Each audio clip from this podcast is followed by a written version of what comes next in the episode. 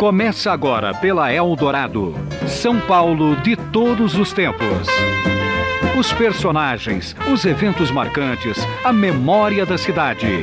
A São Paulo de ontem e de hoje. São Paulo de todos os tempos. Um programa premiado com o colar do centenário pelo Instituto Histórico e Geográfico de São Paulo.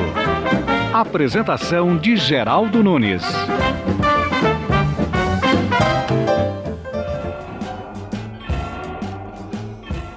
1968 foi o ano mais importante do século XX? Talvez sim, porque sozinho modificou a história da humanidade no que diz respeito ao comportamento das pessoas. Depois de 1968, o mundo nunca mais foi o mesmo, seja na política, na música, nas artes e na maneira de se encarar o meio ambiente.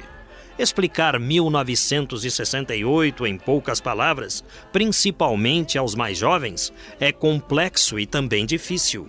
1968 foi o ano do AI-5. Dá para entender o que isso significou? 30 anos depois, o Grupo Estado promoveu, em 1998, portanto, uma exposição de fotografias que se chamou Do Sonho ao Pesadelo realizada na sede do antigo Colégio Caetano de Campos, um lugar ligado àqueles fatos. O curador da mostra foi o jornalista José Alfredo Vidigal Pontes, historiador do Grupo Estado.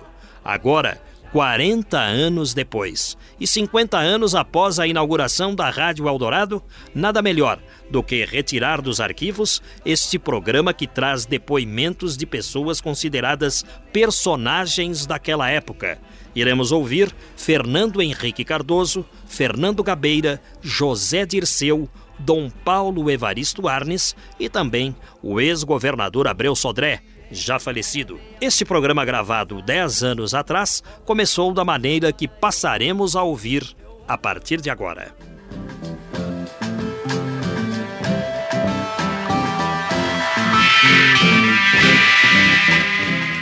São Paulo, Anos 60.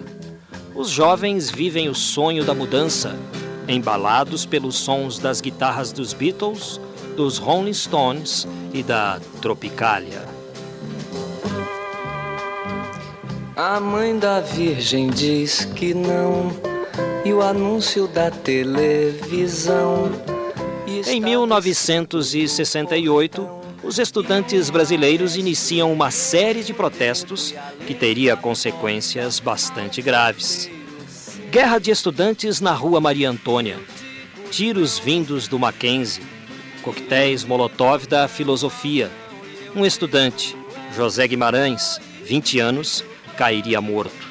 Em dezembro, fechamento do Congresso, apreensão dos jornais O Estado e Jornal da Tarde. 1968, do sonho ao pesadelo.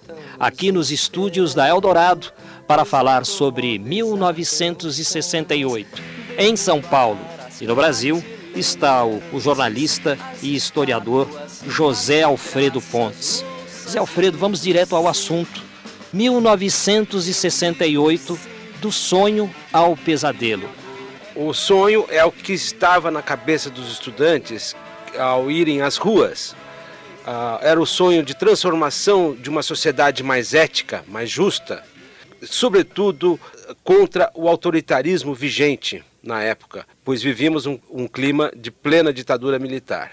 O pesadelo é o desfecho que nós temos com a edição do Ato Institucional número 5, o, conhecido e famigerado AI-5, que colocou a população brasileira amordaçada durante 10 anos, enquanto durou este regime de exceção bastante obscurantista e que representou o período mais agudo da ditadura militar. 1968, em São Paulo. Neste ano, os bondes deixavam definitivamente de circular. E o trânsito, apesar de um número menor de veículos, era caótico, porque era desorganizado. Para se ter uma ideia, na Praça João Mendes, o tráfego circulava em duas mãos, bem como no viaduto Dona Paulina e na Rua Maria Paula. Imagine isto acontecendo na São Paulo de hoje.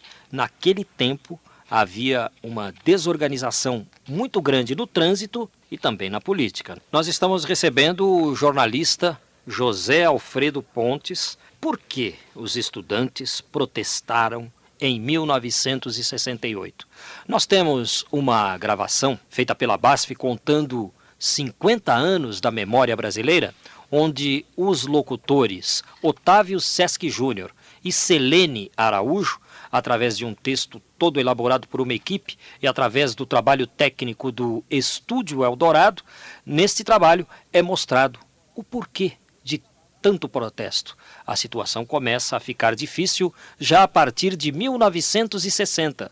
Vamos ouvir. 1960 marca também as últimas eleições diretas para presidente da República. Concorriam Ademar de Barros, Jânio Quadros e o Marechal Lott. Hip, hip, hurra! Hip, hip, hurra! Hip, hip, hurra! Vamos todos saudar Ademar. Hip, hip, hurra! Que o nosso país vai governar.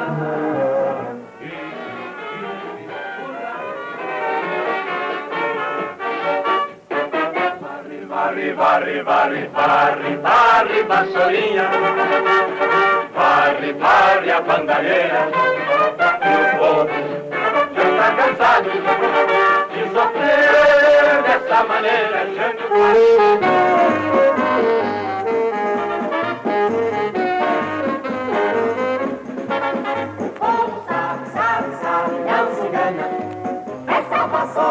de piaçaba americana povo sabe, sabe, sabe, não se engana. Essa vassoura de piaçaba americana, mas a espada do nosso marechal é fabricada com aço nacional. Jânio Quadros, eleito com quase 6 milhões de votos, toma posse a 15 de março de 61. O governo de Vossa Excelência que ora se finda terá marcada na história a sua passagem. Principalmente porque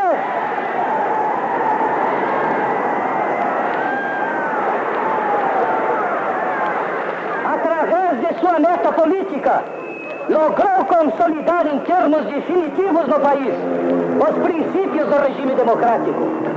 Homem da oposição, sem os recursos do prestígio, da tradição e da fortuna, animado tão somente da vontade de servir a nação, eis-me hoje aqui, elevado ao posto mais alto da nossa hierarquia política.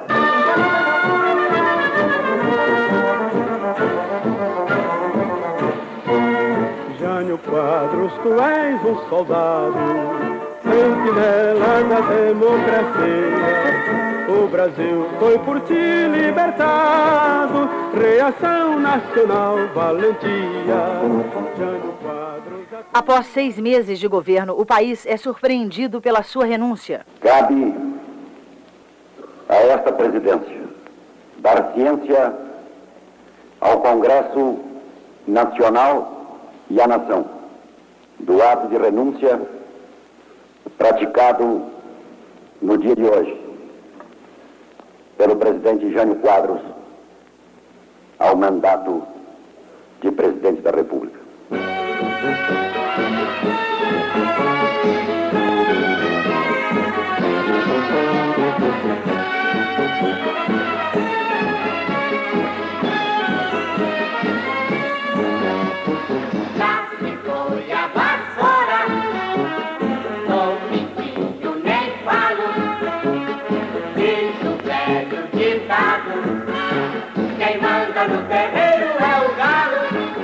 vice João Goulart toma posse com poderes limitados pelo parlamentarismo, regime que será derrotado no plebiscito de 63.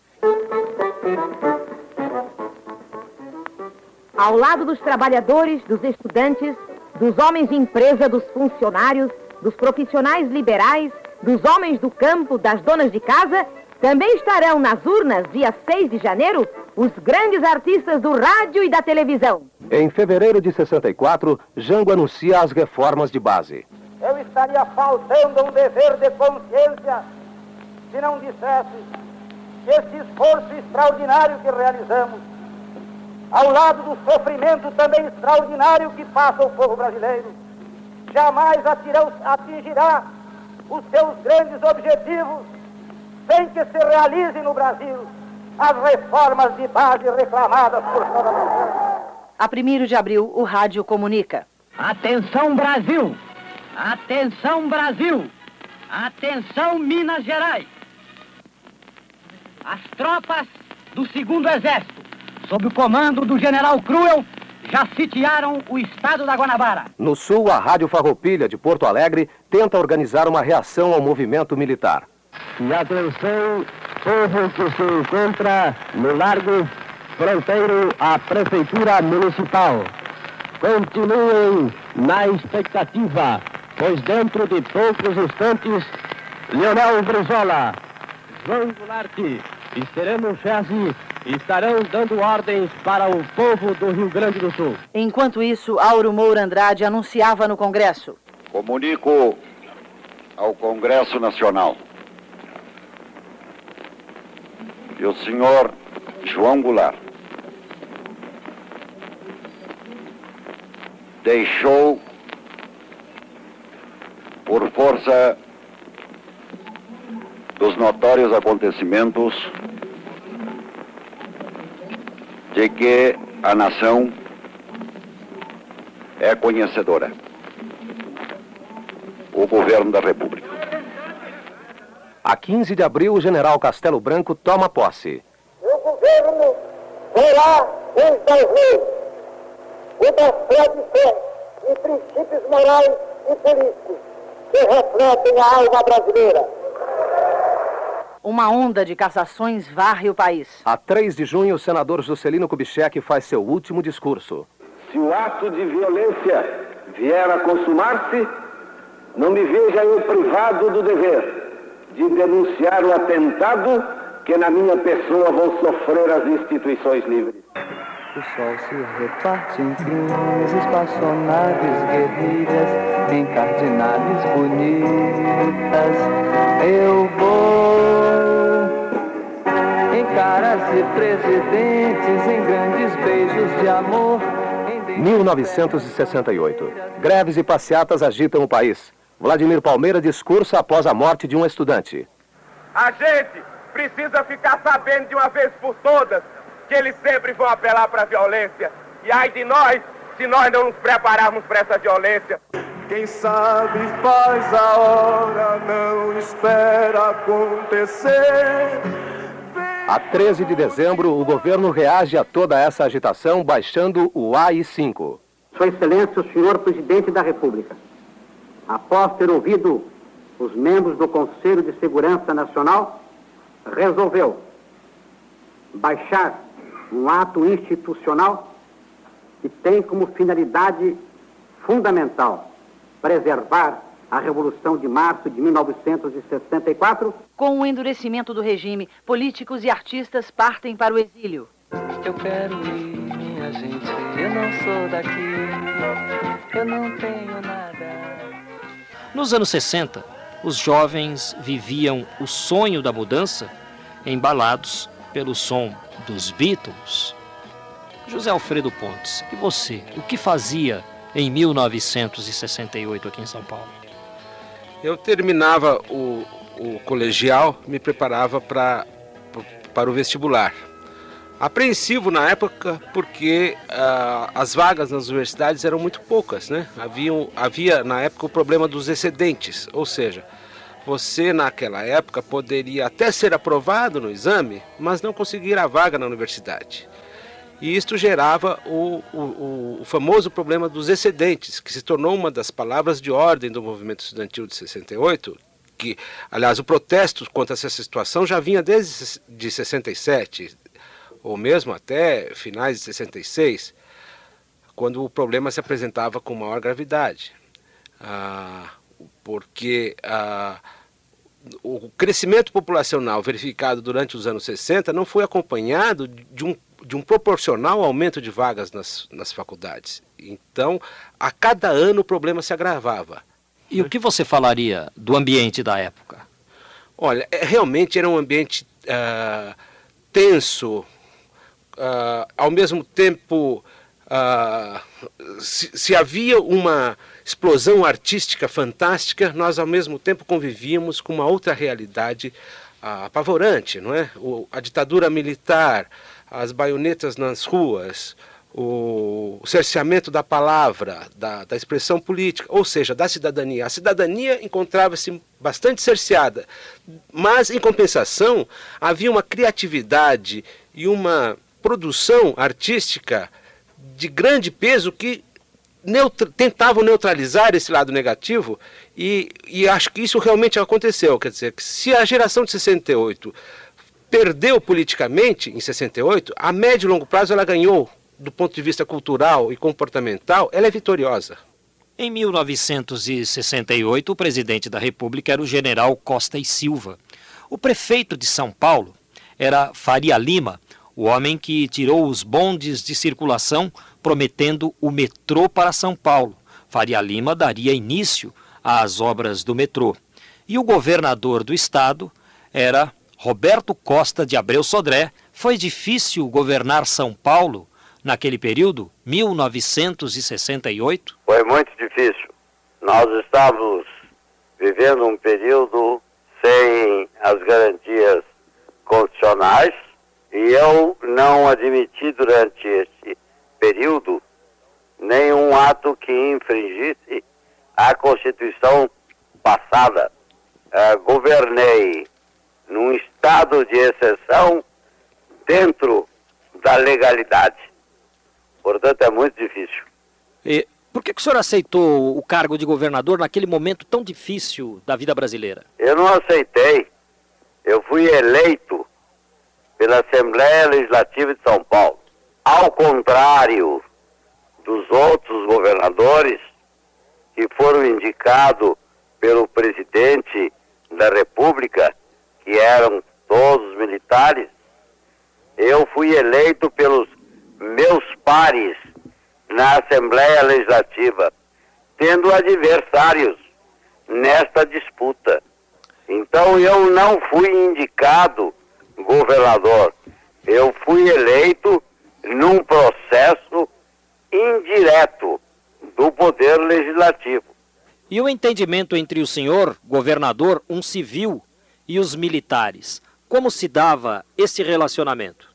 Quando eles não exigiam ato de que contrariavam a minha formação democrática, bem, eu fui o único governador de todos os estados que escreveu uma carta ao general Costa e Silva, então presidente, contestando e protestando quanto o AI-5, o ato institucional número 5 está no meu livro que eu não concordava a forma com que foi colocado uma, um, um ato revolucionário que não defendia os direitos humanos. O movimento de 64 foi diferente da ditadura Vargas, a qual seu irmão combateu? Não, eu também combati. Foi diferente.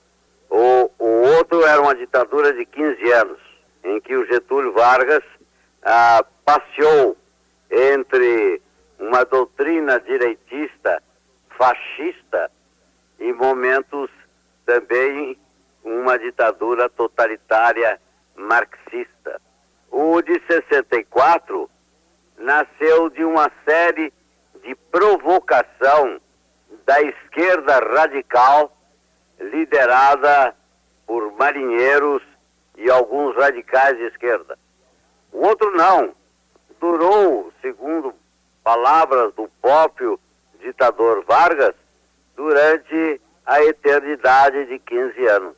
E este foi um momento da história rápido, onde a convulsão, a desordem, o descaminho do país estava absolutamente insustentável. Um foi uma ditadura de 15 anos, o outro foi um instante de desordem completa no país, liderada pelo Cabo Anselmo e outros rebelados marxistas. Torturas, isso aconteceu enquanto o senhor foi governador? Aconteceu. Uh, não na esfera estadual. Aí talvez eu tenha usado um ato de fraqueza.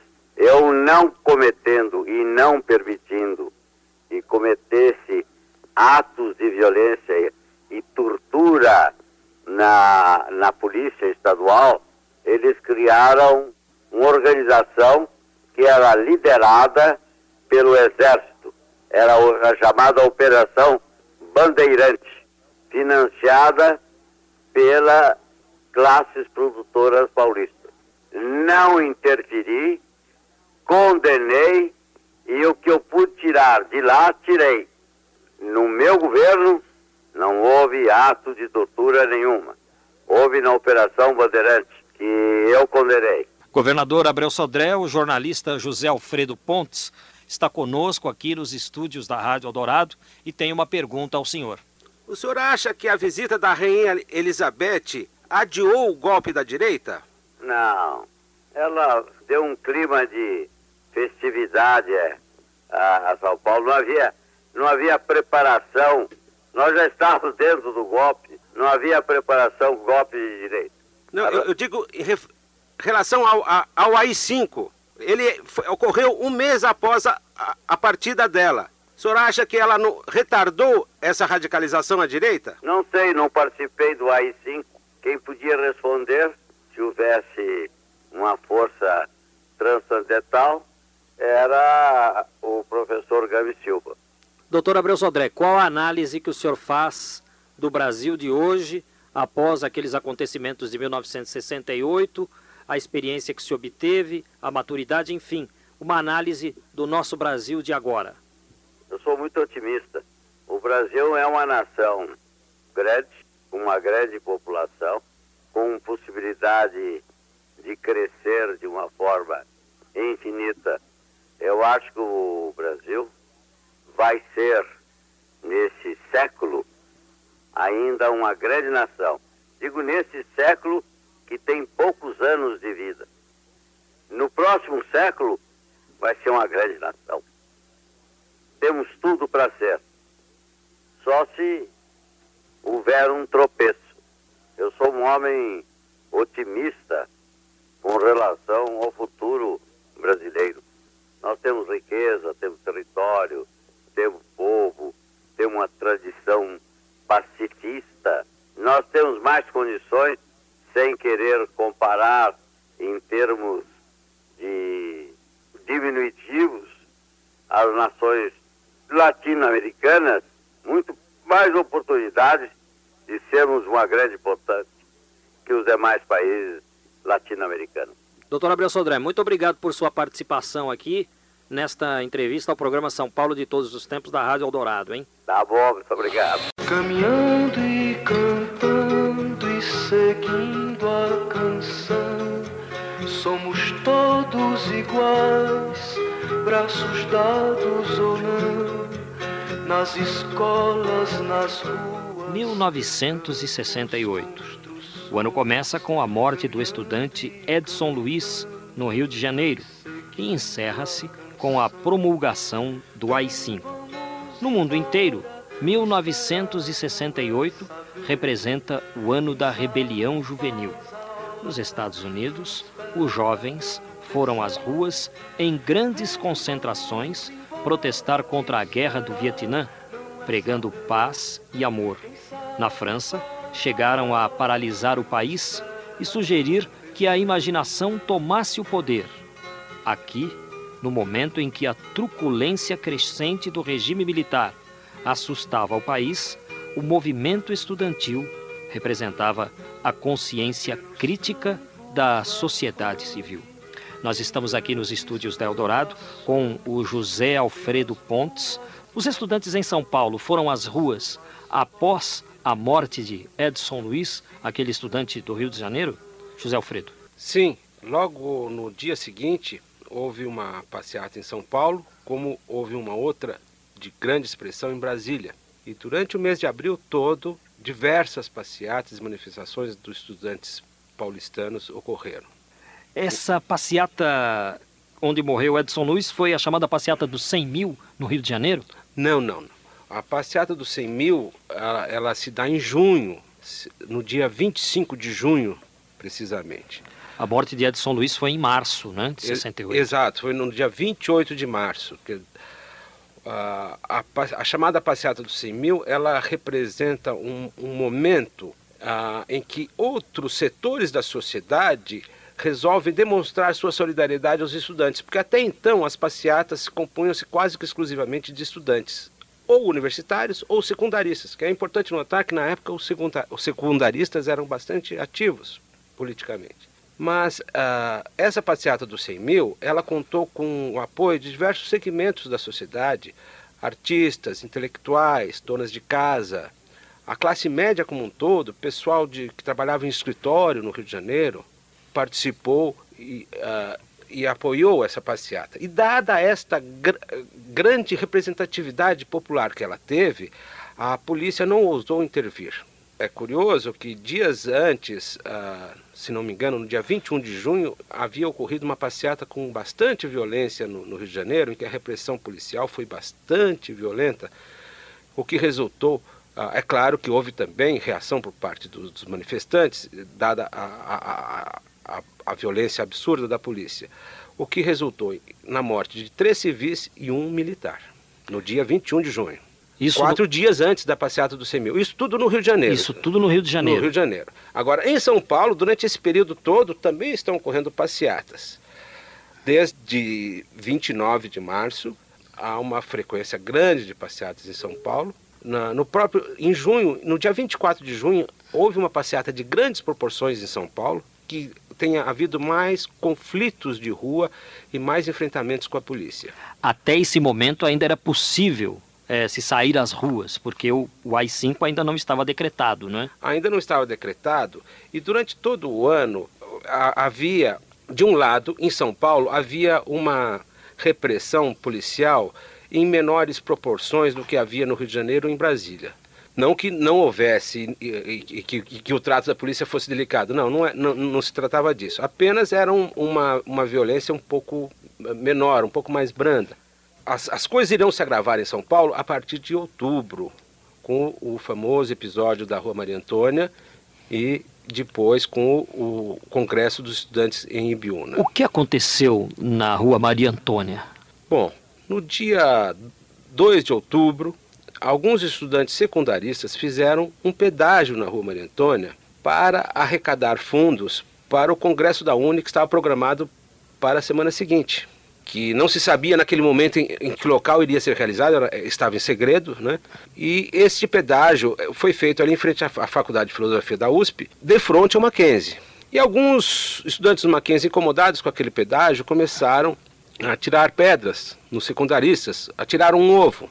Os secundaristas reagiram, atiraram pedras no, no pessoal do Mackenzie e daí aquela escalada de violência foi aumentando de proporções uh, até chegar a um enfrentamento sério mesmo, né? Uh, pessoas armadas passaram a ocupar os telhados do Mackenzie, Alguns estudantes de química do Mackenzie uh, começaram a tirar frascos de, de ácido sulfúrico nos estudantes da filosofia, que passaram a reagir com rojões, fogos de artifício, coquetéis Molotov, enfim.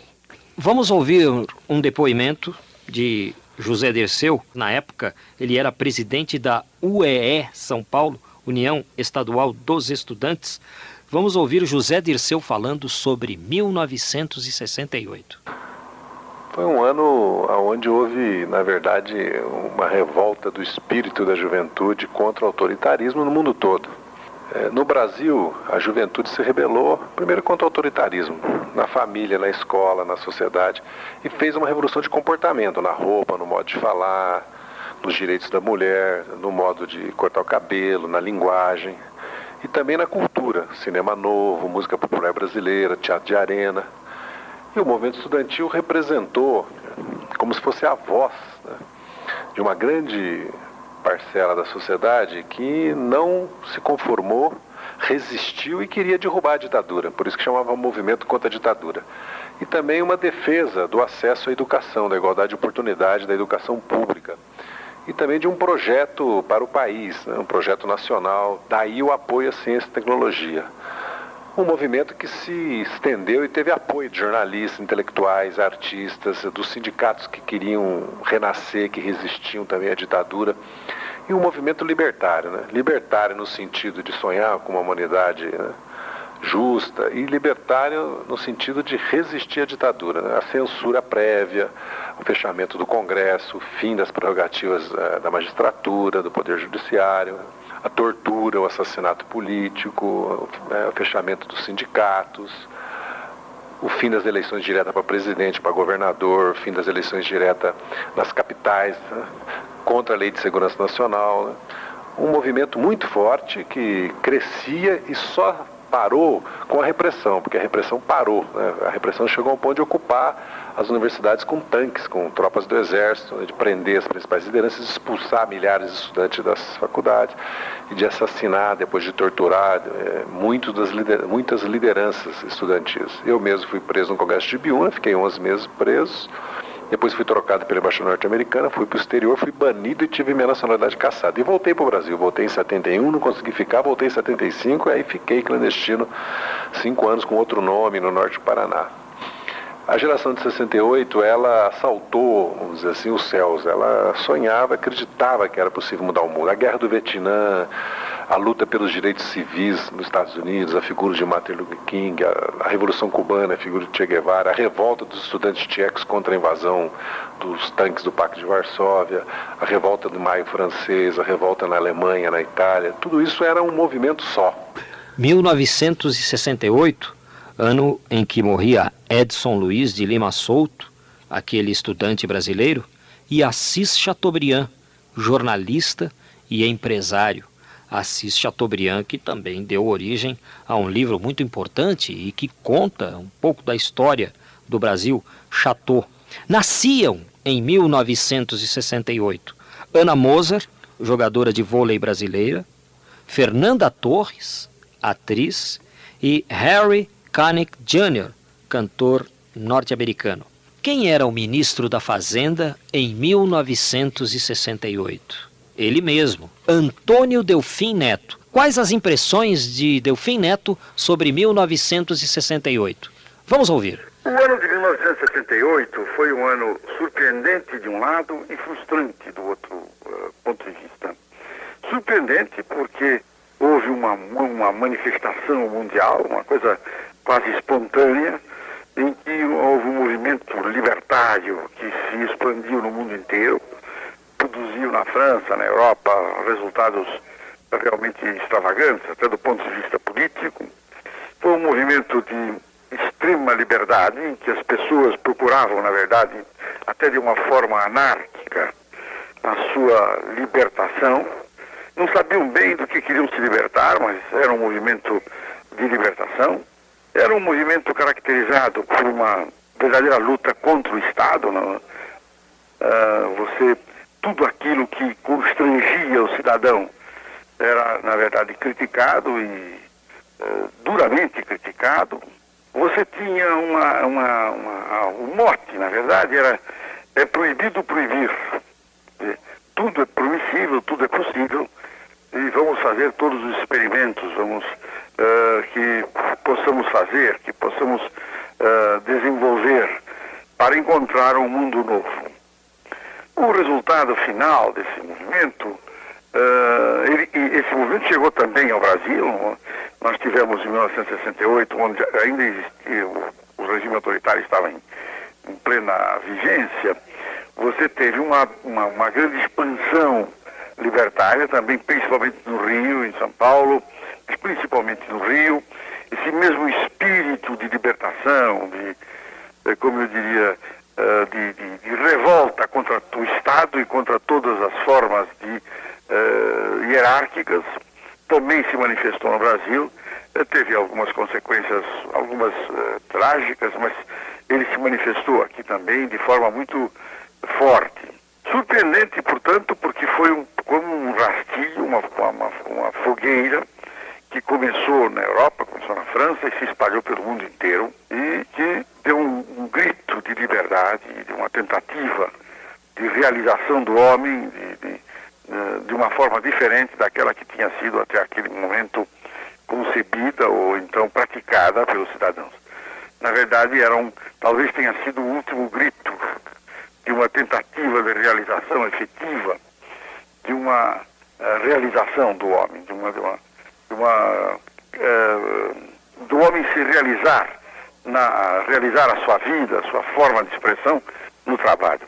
O frustrante, por outro lado, porque o resultado final desse movimento foi extremamente pobre. Hoje, quando você olha isso a 30 anos de distância, vê que ele não produziu nada que realmente importante, nem do ponto de vista intelectual, nem do ponto de vista uh, das artes, nem do ponto de vista da literatura, nem do ponto de vista do conhecimento uh, de qualquer natureza. Né? Então, eu diria que 68 foi um instante na história do mundo uh, interessante, surpreendente e frustrante. E nós ouvimos duas opiniões aqui no programa sobre 1968. A primeira de José Dirceu, em seguida se pronunciou o deputado federal Delfim Neto. I'm wandering round and round, nowhere to go. I'm lonely London, London's lovely soul. São Paulo de todos os tempos. I cross the streets without fear. Everybody keeps the way clear. I know, I know no one here to say hello. E nós vamos manter um contato pelo telefone com o jornalista Zuenir Ventura, que escreveu o livro 1968, O Ano que Não Terminou, A Aventura de uma Geração. E eu gostaria de saber de você, Zuenir, o que, é que, o que é que te levou a escrever esse livro sobre 1968? Olha, Geraldo, foi meio acaso. Na verdade, foi minha mulher e foi o editor Sérgio Lacerda, um querido amigo, já falecido, que praticamente me obrigaram a escrever esse livro. Eu achava que, não, enfim, não acreditava na, no interesse dele na época. Foi lançado em 88 e o, o Sérgio e a Mary que cismaram que o livro tinha importância, eu, eu sempre fui muito ligado a essa época, que eu deveria escrever o livro, de modo que foi uma tarefa, foi uma obrigação. Certamente porque você falava muito sobre 68, você tinha muitas histórias. Fale para nós das suas experiências sobre 1968. Olha, foi o, quer dizer, esse ano, né, foi um ano muito curioso, né, muito misterioso em todo mundo, né? Me lembro que em março eu estava aqui no Rio, trabalhava na revista Visão, era uma revista inclusive paulista, eu chefiava aqui, trabalhava no escritório aqui, e quando a gente assistiu a morte do estudante Edson Luiz, praticamente vimos assim de cima, a, gente, a, a redação era em cima, e, e foi quando tudo começou, né, com a morte do Edson Luiz. Em maio, eu fui de férias para a França e Paris estava pegando fogo, quer dizer, havia também um movimento. Então esse movimento foi um movimento planetário e até hoje não se sabe muito bem a razão dessa sintonia, né? Porque em países tão distantes e distintos, né, quanto o Japão, o México, Estados Unidos, Alemanha, Brasil, tá, por que, que esse movimento né, tinha essa sincronia tão grande, essa sintonia em todas as partes do mundo? Né? Eu acho que esse, Geraldo, é um dos mistérios ainda não esclarecidos de 68. Na época, a repressão achava que havia um comando único. Não era possível aquela coincidência, né? mas na verdade era uma coincidência. Conosco aqui está o José Alfredo Pontes, que é jornalista também, historiador. Alguma pergunta ao Zuenir Ventura? Ô, Zuenir, você no, no, no, seu livro, no seu excelente livro, aliás, você, a uma determinada altura, você diz, era uma geração que sabia uh, o que não queria, sabia mais o que não queria do que o que queria. Você poderia ah, discorrer um pouco mais sobre isso? Olha, Zé Alfredo, eu acho que Graça, mantém um pouco isso até hoje, né? É, ela tinha, quer dizer, essa geração, quer dizer, ela tinha como marca, né, você sabe, a paixão, né? Foi realmente uma geração apaixonada e apaixonante. E ela é uma geração de recusa. Quer dizer, ela recusava os pais, quer dizer, não só os pais biológicos, mas os pais simbólicos, né? isto é, toda a geração anterior. Ela não sabia muito bem por que, que recusava, é, mas sabia que, que não queria aquilo, não queria repetir a história dos seus pais, né? como disse, os pais reais os pais simbólicos. Agora, na verdade, o seu projeto, como era um projeto de desmonte, é de um projeto mais de desconstrução do que de construção, daí essa, essa uma certa confusão nos seus, nos seus objetivos. Né? Ela não tinha um programa, ela era quase sempre né, de, de negação né, do, do, do, que tinha vindo antes. E a proposta era sempre uma proposta muito utópica, né? era sempre aquela coisa, a imaginação no poder. Dizer, então esse, isso é que faz a distância, é, a riqueza e ao mesmo tempo um pouco das deficiências, da fragilidade né, do movimento 68. Na verdade, o seu projeto era um projeto muito, é, muito pouco definido. Né? O projeto de construção. O de desconstrução era claríssimo, né? Era contra tudo. De certa maneira, contra tudo e contra todos, né? Até contra aqueles que tinham mais de 30 anos, né? Não, não confie em quem tem mais de, de 30 anos, era um dos seus slogans.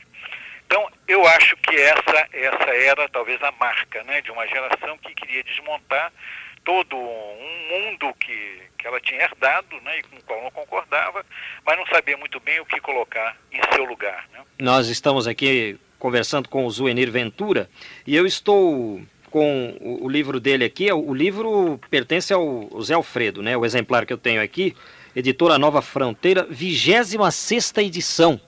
É, agora está em qual edição, Zuenir? Está na 31 primeira. Quer dizer, isso foi a última notícia, já estão tirando uma outra. Sabe? Pois é, e você ainda duvidou da importância do livro? É, essa foi uma das realmente surpresas, sabe, Geraldo? É, primeiro isso, né? Quer dizer, realmente o livro hoje está com mais de 200 mil cópias, né? Já vendeu 200, mais de 200 mil exemplares. E, é um, e ele foi adotado em muitas escolas e universidades. E o interesse maior dele hoje é pela garotada. Eu participei aqui agora de uma série de, de, de, de eventos né, sobre 68 e a grande maioria, quer dizer, palestras e mesas redondas, e a grande maioria da plateia, quer dizer, era de, de jovens de 16, 17, 18 anos. E é muito curioso por que, que esses meninos estão interessados nessa geração ainda, né? E o que, que você percebe deles? Eu acho, Geraldo, que eles vão muito mais para tentar, querendo muito mais entender o Brasil de hoje, acho que vão a esse lugar mais para entender o Brasil de hoje que até o dia de 68. Quer dizer, é claro que 68, quer dizer, tem toda uma mística, né, para eles, né, quer dizer, são, em geral são filhos e netos, né, dos, dos militantes de 68. Eu acho que é, quer dizer, eles vão buscar um pouco, primeiro entender um pouco um pedaço desse país, um pedaço dessa história que ficou muito, foi muito censurada, né? E por outro lado também saber de que maneira esse, essa zona obscura da vida do país, de que maneira ela ilumina o presente, né? esse presente aí tão problemático quanto é o nosso, né? Então muitas das perguntas dos meninos de, de, de 16 anos, 17 anos é como reeditar 68 e a resposta que eu dou é o seguinte, que realmente não, não, não se deve pensar em reeditar 68. Quer dizer, é, como a epígrafe do livro, que é uma epígrafe do Mário de Andrade diz, quer dizer, 68 é, não foi, não, é, não deve ser um exemplo, deve, deve ser uma lição. Essa eu acho que é, que é enfim, se eu tivesse que dar algum conselho, daria essa garotada e dou, que é isso, quer dizer, ela, a 68 deve servir realmente de uma grande lição para o país e para todo mundo mas não é um exemplo a ser mimetizado, a ser seguido sem crítica e sem revisão. Eu acho que esse momento agora é importante, porque está se podendo fazer a revisão de 68, a revisão crítica. Né? E quanto à revisão do título do seu livro, 1968, o ano que não terminou. 68 ainda não terminou, Zuenir Ventura? Eu acho que pelo jeito, Geraldo, não. Não só porque o interesse continua, como é, há uma coisa muito curiosa 68, quer dizer, é um ano que ele resiste a entrar para a história. Quer dizer, é um ano que permanece presente. Se discute 68 hoje como se ele tivesse acontecido, acabar, acabar de acontecer, não como tivesse já 30 anos. Isso por quê? Porque 68, ele, na verdade, ele teve, foi um ano muito efervescente, muito criativo e muito inventivo. Muitas das questões, ou a maioria das questões atuais, foram, de certa maneira, eh, geradas ou germinadas em 68. É caso da, sobretudo no plano do comportamento. Quer dizer, o caso das minorias, o caso do feminismo, até a ecologia, quer dizer, eram questões que começaram a ser discutidas e continuam sendo discutidas até hoje. Então, eu acho que como 68 se antecipou um pouco a história, é, foi um ano que gerou tanto, que criou tanto, né? que tão efervescente que as questões, os problemas, quer dizer, as preocupações continuam até hoje. Daí essa importância de que é um ano que não termina, porque o que ele levantou de, de questões é, continua é, atual até hoje. Dizer, é um pouco como alguns autores dizem, uma espécie de marco zero da modernidade. Né? Parece que tudo mais ou menos começou ali, toda a modernidade de alguma maneira começou nesse ano. Daí essa permanência, essa persistência misteriosa. Aí, portanto, a participação do Zuenir Ventura neste programa São Paulo de Todos os Tempos, pela Rádio Eldorado de São Paulo, onde estamos discutindo 1968, do sonho ao pesadelo. Muito obrigado, Zuenir, por sua participação. Quando vier a São Paulo, não deixe de passar aqui nos estúdios da Eldorado para tomar um cafezinho com a gente. Você que é do Rio de Janeiro. Certamente, Geraldo. Muito obrigado a você, muito obrigado ao Zé Alfredo. Um grande abraço. Um abraço. A outra. Mas 68 não foi um ano apenas de pesadelos. Houve um lado pitoresco em 1968. Por exemplo, qual era o carro mais vendido no Brasil na época? Com certeza era o Fusca. Esse carrinho que parece um besourinho que tem tanto na cidade que é sucesso mundial. É o sedã da Volkswagen, carro valente e popular. Besouro que vale ouro porque foi bolado pra economizar. Esse carrinho que parece um tesourinho que tem tanto na cidade que é sucesso mundial. É o sedã da Volkswagen, carro valente e popular. Besouro que vale ouro que carrega a gente pra qualquer lugar. Este é um comercial da época sobre o Fusca, o Volkswagen Sedan. Cuidado para não esquecer a luz acesa, hein? Quando se pensa em alegria, lembrando diversão, o nome vem. Che. É qualidade, é garantia. Che. É liderança mundial de geração a geração, produto só. Che.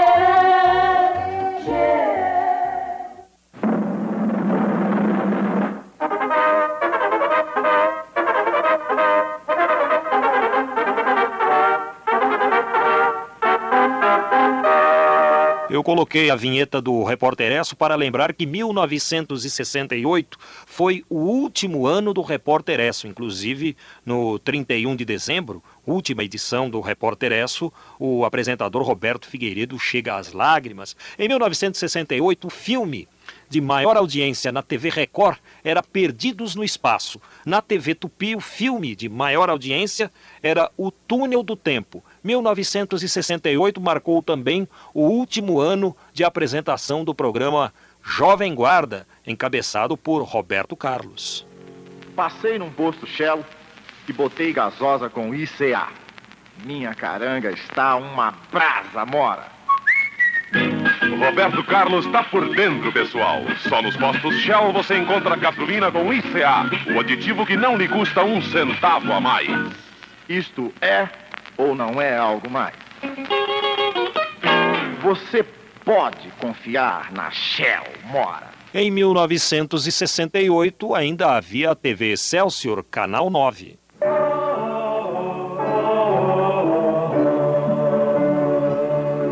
Enquanto houver a luz a uma estrela,